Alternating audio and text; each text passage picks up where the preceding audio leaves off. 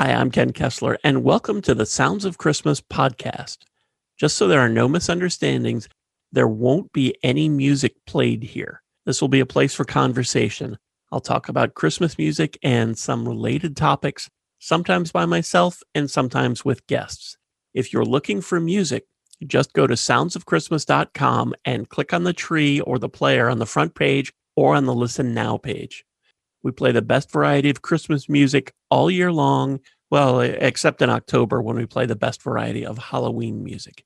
In this podcast, I just wanted to mention a bit about the sounds of Christmas, how we got here and what we do, and set the stage for what I hope will be a fun series of interviews with people who love Christmas music. That's really how all this started for me the love of Christmas music. When I was a kid and record stores were still a thing, I spent hours combing the stacks looking for Christmas music. I got so much joy when I came across something new and potentially exciting or when I found something rare, which was even more exciting, like the children's record In Harmony 2, the second and final charity album created to support the Children's Television Workshop. Both of those albums featured popular singers and bands performing children's songs, or at least songs for children, like the Doobie Brothers and their version of Winkin', Blinkin', and Nod, and Lou Rawls and Deniece Williams duetting on The Owl and the Pussycat, and Bruce Springsteen and the E Street Band performing Santa Claus is Coming to Town from a concert in Brookville, New York in 1975. Yeah, that was a find. Previously, you would only hear that song on rock radio stations in December. Until that second In Harmony album came out in 1981, there wasn't another way to get that song. Now, a few years later, it showed up as the B side to Bruce's My Hometown single. And a couple years after that, it started to appear on different Christmas compilations. Now you can find it on YouTube and on all the music streaming sites. But when I found it in 1981, it was one of those rare Christmas tracks that I both wanted to covet and wanted to share with the world. While there is definitely some magic in waiting until December for your favorite radio station to play a song you love that you can't find anywhere else.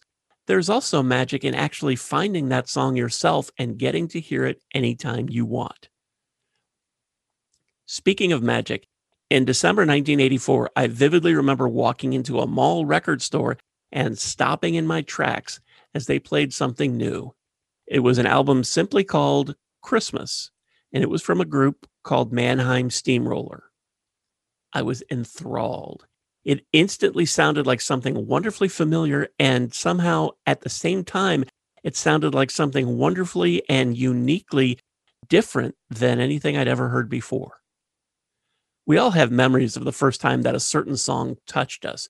For me, these two seem like pivotal points in what was to become the sounds of Christmas. Aside from those playing Christmas music, there aren't too many radio or internet stations that play both Bruce Springsteen and Mannheim Steamroller. But Christmas stations are able to bridge those very different genres.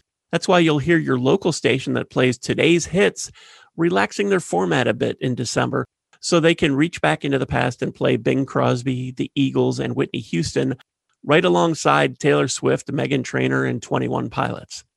Every year, as we approach December, I always started to get excited. I'd keep an eye out for all the new Christmas music and wait for my local radio stations to start sifting it into their playlists. It was even more exciting once I began working in radio and I could be a part of it. There were many times by choice I worked long shifts on Christmas Day. I get to play lots of my favorite Christmas music and feel like I was spending part of the holiday with all of my friends, some of whom would even call at some point and tell me they were listening and, even request a song. As radio's approach to Christmas music began to broaden, I got even more excited. Soon, more and more stations were going all Christmas, and they were doing it right after Thanksgiving, and, some even before.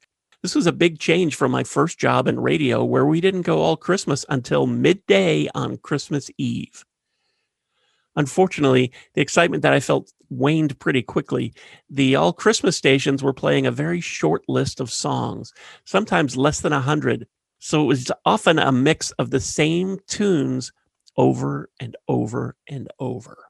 I think this is a big part of the reason that lots of people get sick of Christmas music so quickly. Bing Crosby recorded lots of Christmas songs, but usually the only one you hear on the radio is White Christmas. Elvis Presley recorded two complete Christmas albums, but Blue Christmas is almost all you hear, although some radio stations do occasionally play his version of Here Comes Santa Claus. This is true for, for lots of artists Frank Sinatra, Dean Martin, the Beach Boys, Andy Williams, Johnny Mathis. Burl Ives recorded other songs besides the handful that appear in that Rudolph TV special. Mariah Carey has even recorded two complete Christmas albums along with several singles, so much more than just All I Want for Christmas Is You. I just knew there had to be others out there who felt the same way I did. They loved Christmas music and wanted more than just the same short list of songs every year. And I knew I could offer that. So, almost 20 years ago, I started to seriously work on a plan to create the sounds of Christmas. Once technology advanced enough so it was possible to run the kind of station I wanted to, I started moving it forward. Luckily, through my radio career, I was able to connect with the team from Mannheim Steamroller, and they agreed to help sponsor my station, getting us off the ground in 2007. I joked later on that their new album, Christmas Song, went platinum shortly after we launched, as if it had anything to do with the sounds of Christmas. In reality, while they made it possible for us to reach millions of listeners all over the world, we had little, if anything, to do with their album going platinum. While they had everything to do with our successful launch, they truly made it possible. In those early days, The Sounds of Christmas aired in November and December, and then I turned it off after Epiphany, January 6th. I turned it on again in mid to late October and started a new season. Mannheim Steamroller returned to sponsor us again and again, getting us on the air and helping us to stay on the air for those first few years. And to put it bluntly, we wouldn't be here without them. Now, I have been very fortunate to have been able to connect with other singers and bands along the way who have also helped us continue to broadcast. In fact, due to their help, I've been able to keep the sounds of Christmas on all year long. That's something that listeners have been asking us for since our early days. And we were finally able to make that happen a few years ago. I know year round Christmas music isn't for everyone, but sometimes you just need a little of that holiday cheer. And I'm very happy to be able to provide that. Each December, I get to feel like I'm sharing this special season, or at least part of it, with friends, new and old, all over the globe. And I am very grateful. So I guess that's that's it. That's the story of the sounds of Christmas, how we got here and what we do. I don't have any set schedule for how often there will be podcasts. My goal is to try and get one posted every week or two. There may be some very ambitious weeks where I post two or three, and there may be two or three weeks where I don't post any.